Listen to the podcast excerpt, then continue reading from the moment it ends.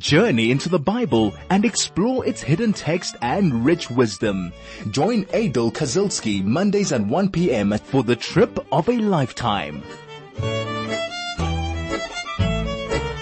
Hello, hello, and uh, welcome to our program where we sit and we do trip through the Bible. We are in the book of Genesis. We just um, were reading in the past couple of weeks the drama behind the abduction of Yosef, um, him, him, going down into Egypt, and then him, him, meeting his brothers for the first time. And um, we know now that he sent his brothers back, and he told his brothers to tell his father that he's very much alive and he invited the entire family to come settle with him in the land of Goshen. And whilst this was very magnanimous of him, he was the viceroy of Egypt. He was going to look after his family, as all families should do. Um, we know that the, there's always layers and layers to what we learn. And uh, the, the higher meaning behind this is that they were going down into Egypt in fulfillment of the prophecy that and promise that was given to the, our forefather Abraham in the covenant between the part and the Brit Bein Haptarim, where God told um, Abraham that your people will go down into the land of Egypt, they will be slaves.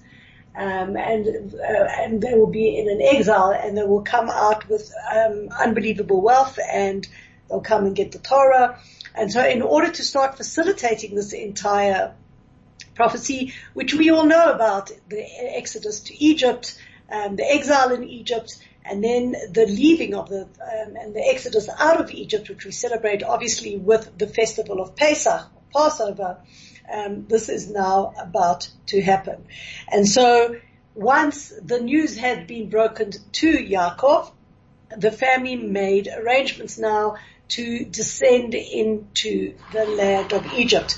We're now going to be looking at verse 40, I mean chapter 46. We're starting on chapter 46 of Genesis. So if you are around and you're able to open up a Bible, come on, be my guest, open up the Bible and we're going to transverse a whole lot of uh, passages now, um, some verses. I'm going to read always as I always do in the original Hebrew because it is there that we understand and see and um, can work out what is really going on. Vayisa Yisrael v'chol asher lo. And Israel, Israel is another name for Yaakov, so Yaakov traveled with everything that he owned, v'yavo be'era shava. And he comes now back to the place called Be'er Sheva. Be'er Sheva is still a a city in Israel. We know that it's in the south of the land. Anybody that's had the opportunity to go visit the land of Israel uh is able to go visit Be'er Sheva. And what does he do there? The Yizbach Zvachim Lelokei Aviv Yitzchak. He offers sacrifices to the God of his father Yitzchak. So now, why does he, in a sense, detour to Be'er Sheva? Well, there is an entire concept that once one attains and one lives in the holiness of the land of Israel, one is not allowed to leave without permission. The same thing really happened with Jacob previously. He, when, when he was told by his mother to run away from his brother Esav, he went via Har Moriah, Har Moriah being the mountain upon which the temple stood, the holiest place for Jews. Um, and we have the remnant of the Western Wall there. He went there and that's where he had his famous dream of angels going up and coming down. And that was a symbol, uh, uh, it was symbolic, one of the um, symbolism of God giving him permission to leave the land of Israel because the angels that were going up were the angels that protected him in the land of Israel and the angels coming down were the angels that were going to protect him when he moved into exile. And there too, he built an altar and he thanked God and prayed to God to look after him. Similarly now he goes to Beersheba to ask God permission to leave the Holy Land and to go down um, to Egypt.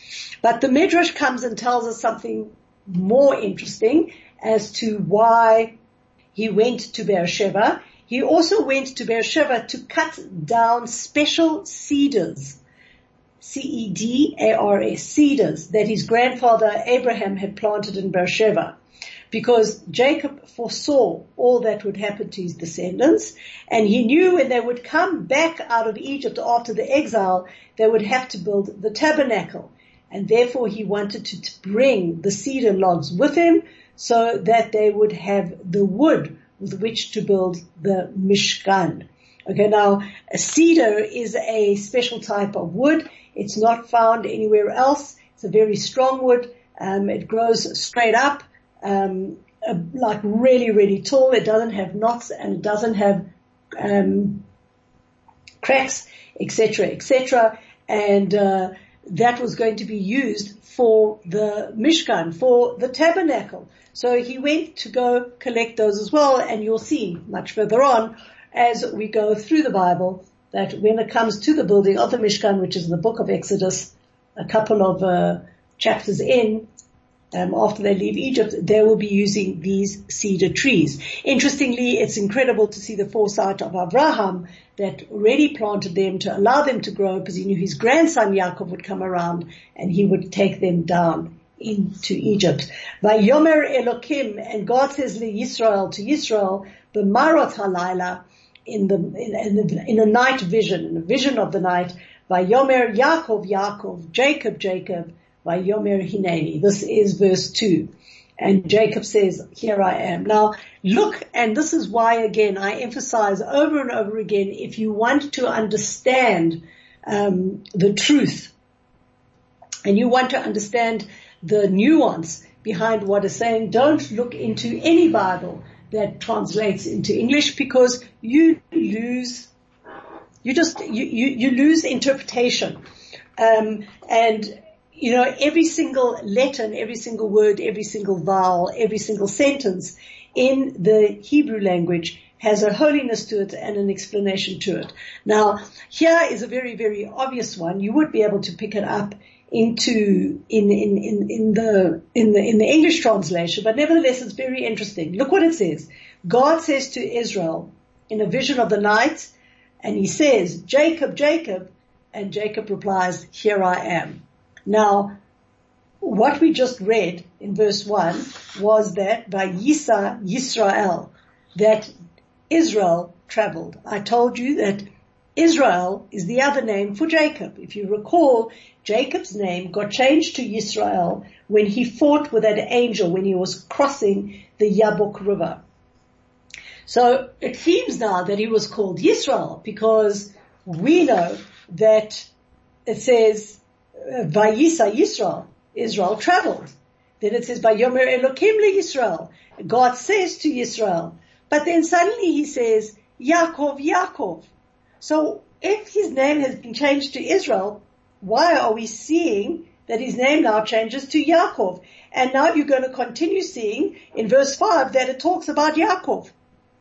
So our rabbis come to teach us that in Israel, while he was sojourning in the land of Israel, Jacob's name was Yisrael.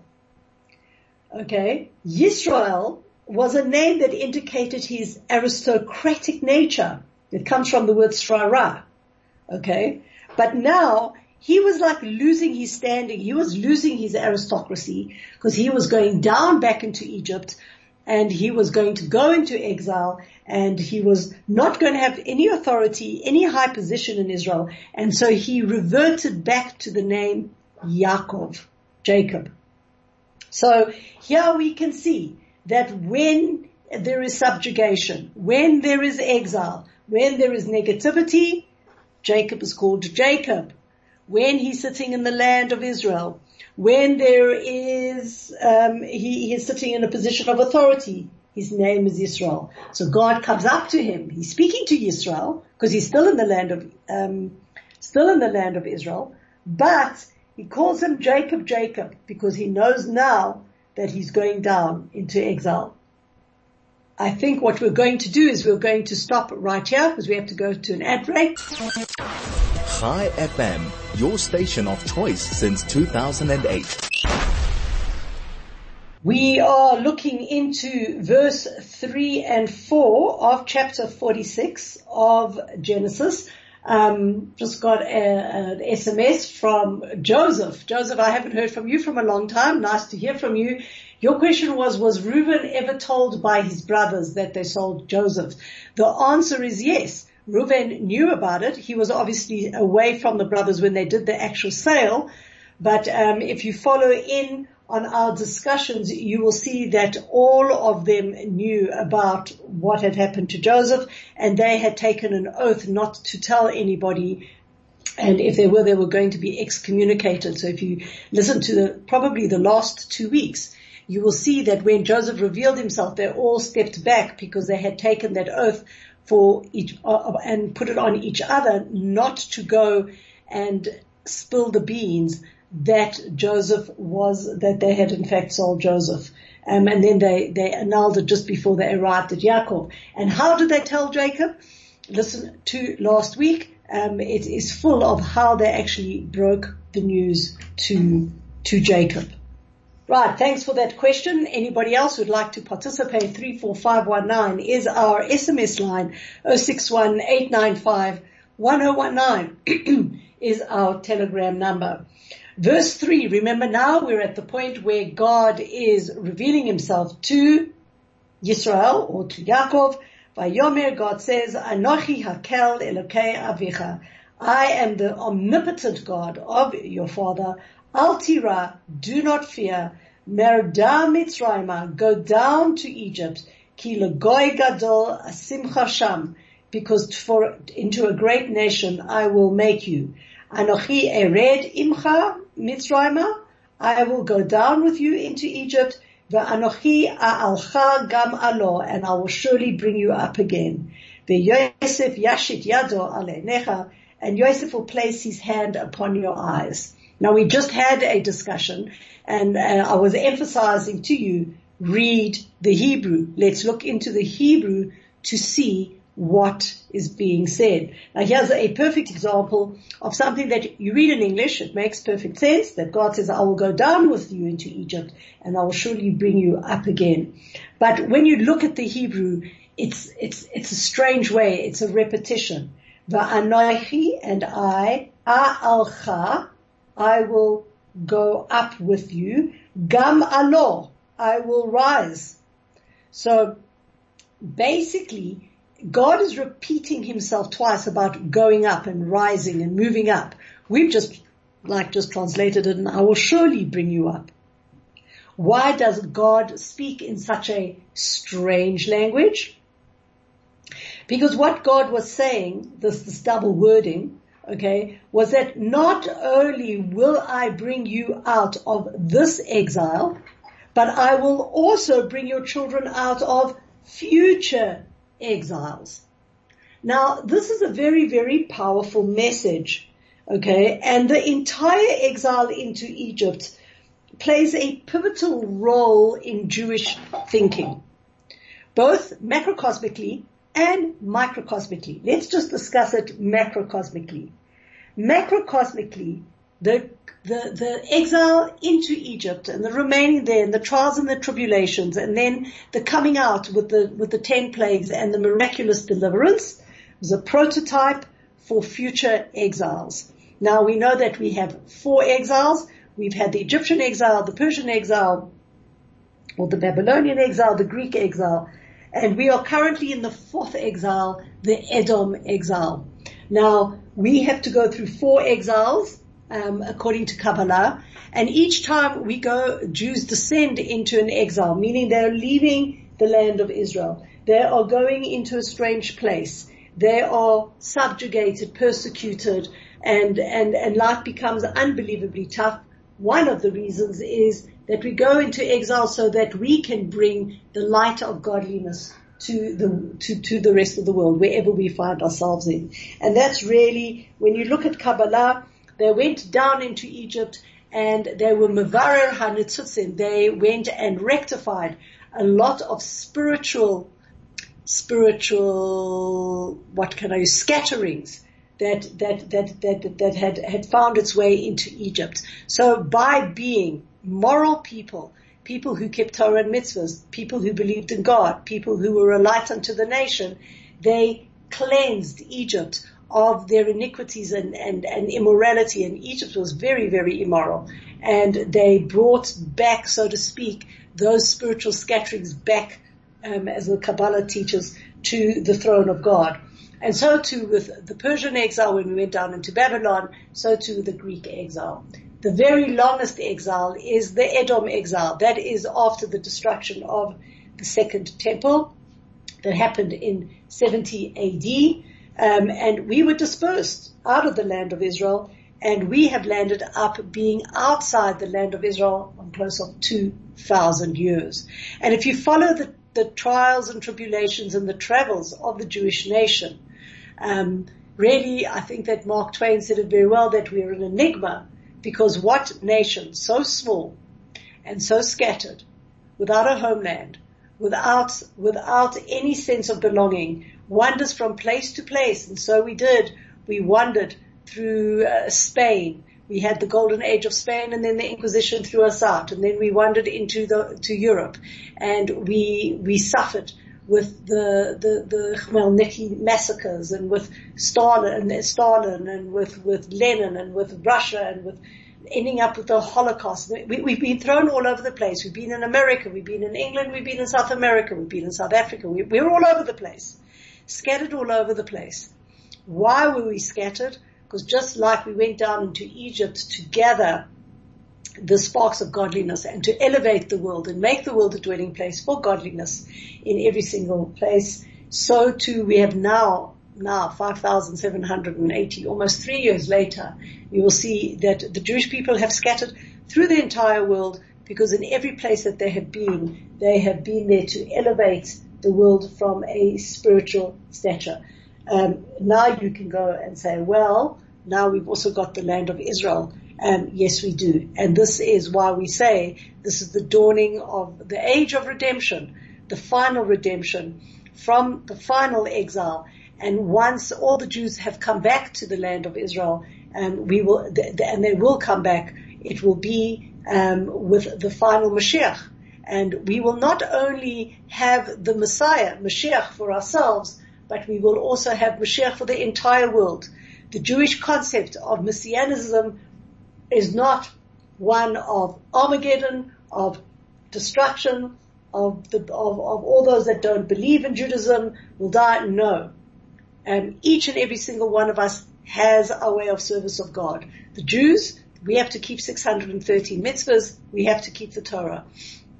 Um, our non-Jew, uh, our non-Jewish friends, the Gentiles have to be the, have to be Bnei Noach, the sons of Noach, and keep to the seven Noahide laws. And the entire world, Jew and Gentile, will be brought to a state of peace, a state of health, a state of prosperity, a state of, of, of, goodness on every single level. And so when we are going to now investigate the going down of Egypt and the trials and tribulations there, everything that happened there happens in our consequent exiles and the one that we're in right now.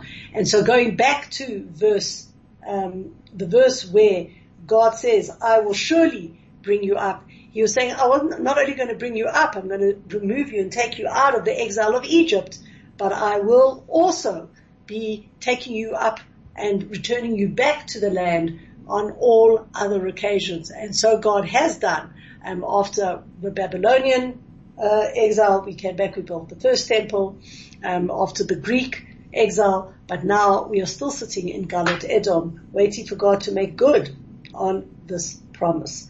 Now, one other thing in verse four, which is very interesting, is a, a, a seemingly strange set of words, kind of like out of context, um, to what God was telling Jacob in his vision, Yosef yashit yado necha, that Joseph shall surely place his hand upon your eyes. Now this is a euphemism because um, what this was really saying, what they were really saying that Joseph will put his hands on his eyes is that Joseph will ensure that you will be buried back in the land of Israel. And Joseph does that. When Yaakov dies, they do travel back to the land of Israel and they intern their father um, in the Ma'arat Machpelah um, in Hebron, where Yaakov and I'm sorry, where Abraham and Yitzchak and all the foremothers are interred.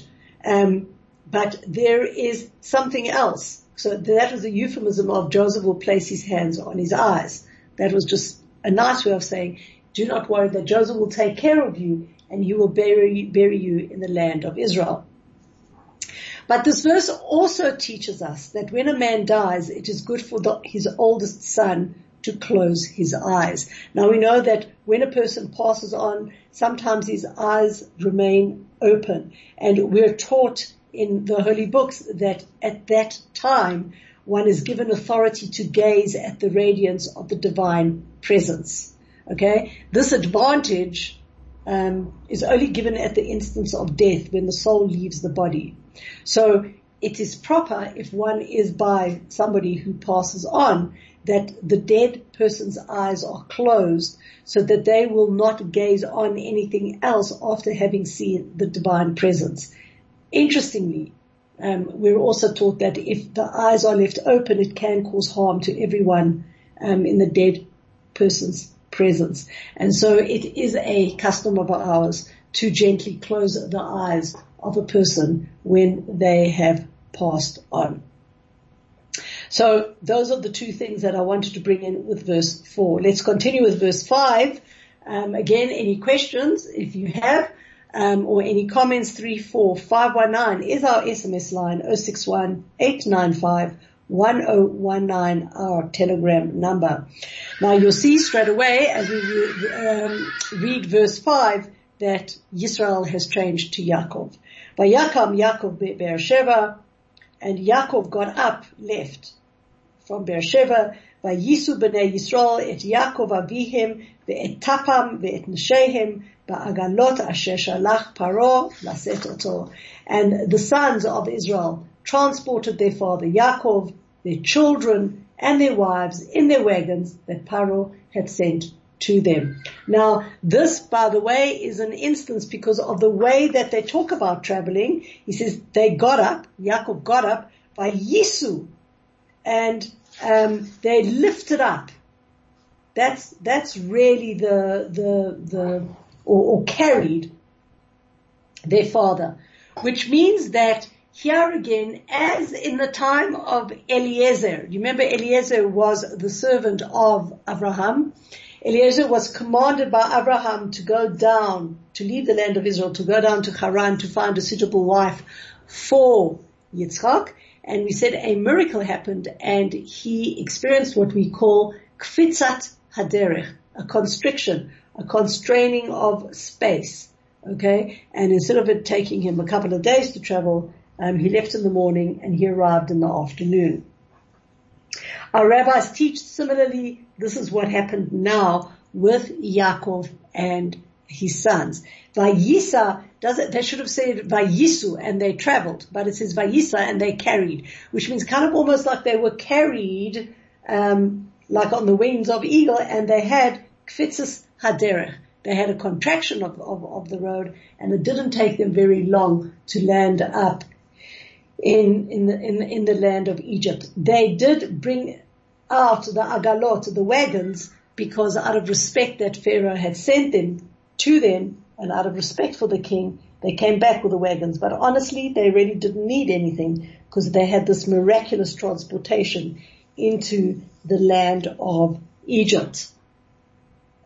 Right, verse 6, Vayikhu et miknehem ve'et ruchasham asher rachshu be'eretz Canaan they took their livestock and their possessions that they had acquired in the land of Canaan, Vayavo Mitzrayma, and they came to Egypt, Yaakov v'chozaro ito, Jacob and his descendants with him.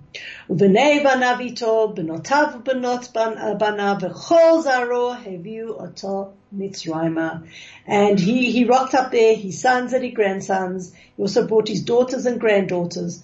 All the descendants came down to um, to to to to Egypt. So a few things over here, just interestingly, is that um, he took what he had acquired in the land of Canaan and he came down to Egypt. But we know that he took also he had when he came into Canaan from Lavan, he was fabulously rich, right? So why doesn't it say that he took his livestock and the possessions, all of them. Why is it saying that that which was acquired in the land of Canaan? So we are told that Yaakov, all the wealth that he had acquired in Padam Aram while he was with Lavan, he didn't bring into Egypt. What he did is he bequeathed it and left it to Esav, his his his his his um, his brother, in exchange to ensure that they would always keep the Ma'arata Machpelah, that they would keep that cave. So what did, why did he, why did he do that? Because Yaakov didn't want to derive any gain from money obtained outside the land of Israel because that money for him didn't contain blessing. So he actually disposed of all that wealth. What wealth did he bring down into, into Egypt? Only the wealth that he had acquired in the land of Canaan. Actually quite fascinating, um, that idea. He was very, very scrupulous as to what he was bringing down. He was very, very, very careful that everything was above, above, uh, what's the name? Above, uh, above board. Um, and that's what he did. And we're told now that he brought down his entire family. And this is an entire discussion. So we're going to go for a short break. And when we get back, we're going to actually understand who physically came down to the land of Egypt. This is 101.9 Chai FM. Chai FM, 101.9 megahertz of life. Okay, if you are around with a pen and paper, now is your chance to help me do some mathematics. We are going to start on verse, uh, verse 8 of chapter 46 and we are going to go through who actually landed landed up going down into Egypt. These are the names of the children of Israel that came down to Egypt. Yaakov Ubanav, it was Yaakov and his sons, Bechor Yaakov Reuven. So the eldest son was Reuven. And then Reuven. Uvenei Reuven, Chanoch, Vepalu, Vechetzron, Vekarmi. Reuven had sons, four sons, Chanoch, Palu, Chetzron, and Karmi. Uvenei Shimon, and the sons of Shimon are Yemuel, Ve'yamin, Ve'ohad, Ve'yakir, Ve'tzohar, Ve'shaul, Ben Haknanit. And um, Shimon had two, four, six sons, Yemuel, Yamin, Ohad, Yakin, Tzohar, and Shaul. Interesting, Shaul, the son, Shaul, the sixth son of Shimon, is called the son of a Canaanite woman. Now, why make the exception with Shaul and Shaul's, uh, this particular son? Because we are told that in fact the sixth son of Shimon was in fact not his biological son. It was his adopted son. Whom did he adopt? So let's reverse back a little bit into uh, our, uh, the Bible that we have learned and go back to the whole story with um, the story of Dinah. Okay, the, his sister Dinah, who went out to the city of Shechem and was abducted. And you remember, if you recall, he was raped. And what actually happened was that she fell pregnant and our rabbis hold that she had, she was pregnant with a son. And when Shimon and Levi had destroyed the city of Shechem and had released Dinah and brought her back, Dinah said to her brother Shimon, um, you know, this will be an embarrassment, okay, um, to have a son out of wedlock. Please can you um, marry me? Um, and he was allowed to, to, to, to, to marry in those days. We know that the brothers did marry the sisters, the, the stepsisters, etc., etc., and let the son be yours. And that's why this son in particular, Shaul, is called Ben Haknanit, um, the son of the Canaanite woman. It was a euphemism, not to embarrass Dinah, but that it wasn't his son totally. Uvnei Levi, and Levi's sons were Gershon, Kahat, Merari, he had three sons. These three names are vitally important. You can write them down, Gershon, Kahat, and Merari, because later on when we get into the book of Exodus and we are talking about the Levites that worked in the temple, the Levites, um, Gershon, Kahat, and Merari were the three families of Levites. They each had different jobs in the tabernacle and we'll discuss that when we get there. Uvnei Yehuda Er ve'onan ve'shela ve'peretz ve'zarach and we know that the sons of Yehuda were Er, Onan, Shelah, Peretz, and Zerach. Um, Vayamad Er ve'onan ve'eretz Canaan, but Er and Onan died in the land of Canaan. You remember the whole story later on with Yehuda and Tamar. Um, he finds Tamar, he gives um, her to the oldest son, um, Onan. He dies without him having children. Shayla then marries her. She dies without having, sorry, with Er. He, she, dies she marries heir and dies without her having children. So Shayla um, tries to marry her, marries without having children. Uh, sorry, Onan dies and doesn't have children, and he and then she asks for Shayla, and he doesn't want to. And this is how Tamar seduces um, Yehuda. We're going to get to that. Okay, but there are his sons, and then we have. Um, Peretz Chetzron Bechamul, and the sons of Peretz are Chetzron and Chamul, Uvnei Yisachar Toilai, um, Ufurva, V'Yov, V'Shimron, um, Yisachar has four sons, Uvnei Zvulun, Sered, Ve'elon, Ve'Yachleel, and Zvulun has three sons. And what's important now, and here's where you can take pen and paper, Ele, um, B'nai Leah, these were the, all the sons of Leah. Remember, Leah had Reuben, Shimon, Levi, Yehuda, Yisachar, Zvulun. These are the sons of Leah, Asher Yalda Yaakov Padan Aram. They were the sons that she gave birth to Yaakov um, in Padan Aram. And there was also Dina Bitoy, um, Dina, uh, his daughter.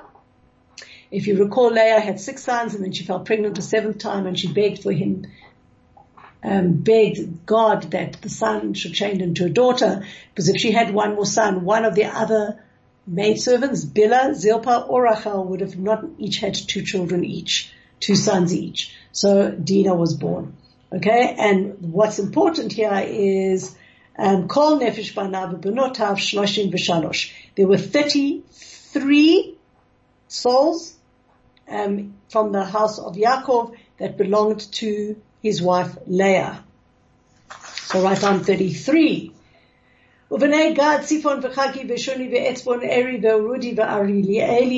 Gad had two, four, six, seven sons. ובני אשר, ימנה וישבה, וישבי ואוריה ושרח אחותם בני בריה, חבר ומלכיאל.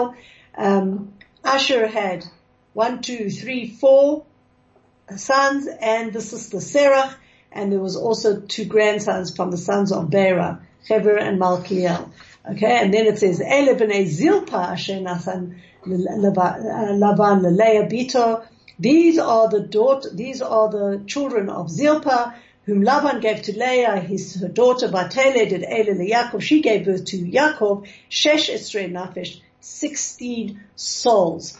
So from the two sons of Asher and Gad, there landed up being 16 descendants. Um, again, just a zoom in that Serach um, was uh, one of the granddaughters of Asher. We spoke about her last week, where she was the one that broke the news to Yaakov that Joseph was alive.